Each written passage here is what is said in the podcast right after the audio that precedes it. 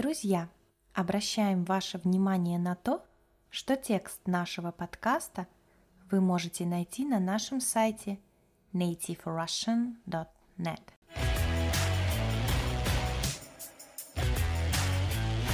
Всем привет! С вами Настя. Сегодня мы поговорим с вами о великом русском писателе, драматурге и враче по профессии. Многие произведения этого человека стали классикой мировой литературы, а его пьесы ставятся в театрах по всему миру. Зовут этого известного человека Антон Павлович Чехов. Друзья, на нашем сайте вы можете найти истории и о других выдающихся русских людях, а также тексты и тестовые упражнения ко всем подкастам. Переходите на наш сайт nativerussian.net и улучшайте свой русский язык с нашей помощью. Антон Павлович родился 17 января 1860 года в Таганроге в семье купца, который держал маленькую лавку. Купец – это человек, который занят в сфере торговли, имеет частное предприятие. Лавка в данном случае – небольшой магазинчик. С ранних лет вместе с братьями Антон помогал отцу в работе. Будущий писатель обучался в греческой гимназии, куда он поступил в 1868 году.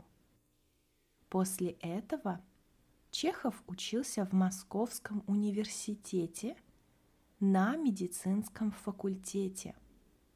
Окончил его в 1884 году. Во время учебы Антону было непросто, приходилось подрабатывать. Он был репетитором, сотрудничал с различными журналами, писал короткие юмористические произведения – После университета он занимался врачебной практикой и продолжал писать. Репутация Чехова возросла в 1886 году после издания его первого сборника, который называется «Пестрые рассказы». Второй сборник рассказов «В сумерках» принес ему Пушкинскую премию. А после публикации повести под названием «Степь» Антон Павлович получил широкое признание. В 1887 году он написал первую пьесу «Иванов», которая была поставлена в Московском театре. К тому времени у Чехова была репутация успешного писателя, преимущественно юмориста, но подающего надежды на что-то более серьезное. В связи с этим на премьеру пришла очень достойная публика, которая громко аплодировала и свистела. Пьесу стали ставить и другие театры – а Антон Павлович почувствовал себя драматургом. На пике своего успеха писатель решил бросить все и отправиться в опасное путешествие. В 1890 году он поехал в Сибирь, а затем на Сахалин, остров, куда отправляли людей в ссылку – за разные преступления. Свои впечатления Чехов описал в очерках по Сибири а также в книге «Остров Сахалин». Он был одним из первых писателей, который рассказал не только об уникальной природе этого края, но и о бедственном положении заключенных. После этого путешествия Антон Павлович отправился в Индию, Сингапур, затем ему захотелось в Европу. Он побывал в Вене, Венеции, Риме, Париже и других местах. Вернувшись на родину, писатель поселился в подмосковной деревне вместе со своей семьей. Он всегда мечтал жить в усадьбе и стать землевладельцем. Его мечта сбылась. Во время эпидемии холеры Чехов работал врачом в 25 деревнях.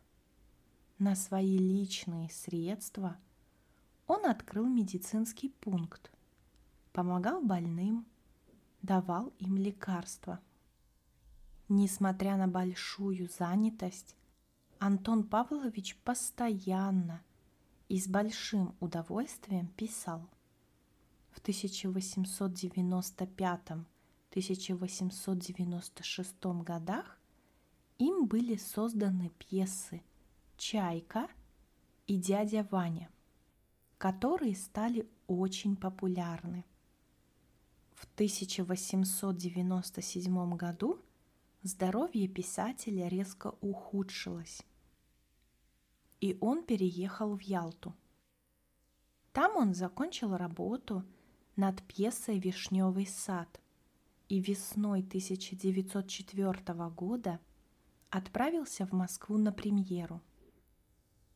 Но вскоре его состояние снова ухудшилось, и Чехов был вынужден отправиться на курорт в Германию, где он и провел остаток своих дней. Он умер 15 июля в 1904 году. Его тело привезли в Москву и похоронили. Друзья, помимо известных пьес – Антон Павлович также написал немало детских рассказов, которые мы читали в школьные годы.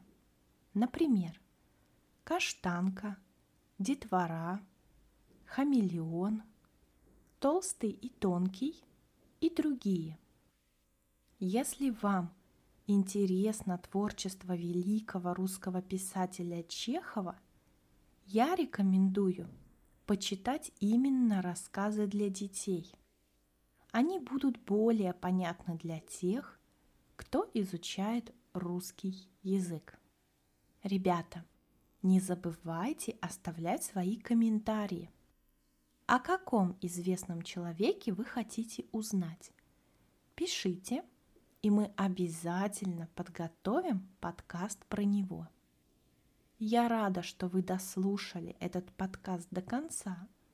Уверена, что ваш русский язык будет становиться лучше, и совсем скоро вы будете прекрасно разговаривать на нем. Спасибо за внимание. Хорошего вам дня!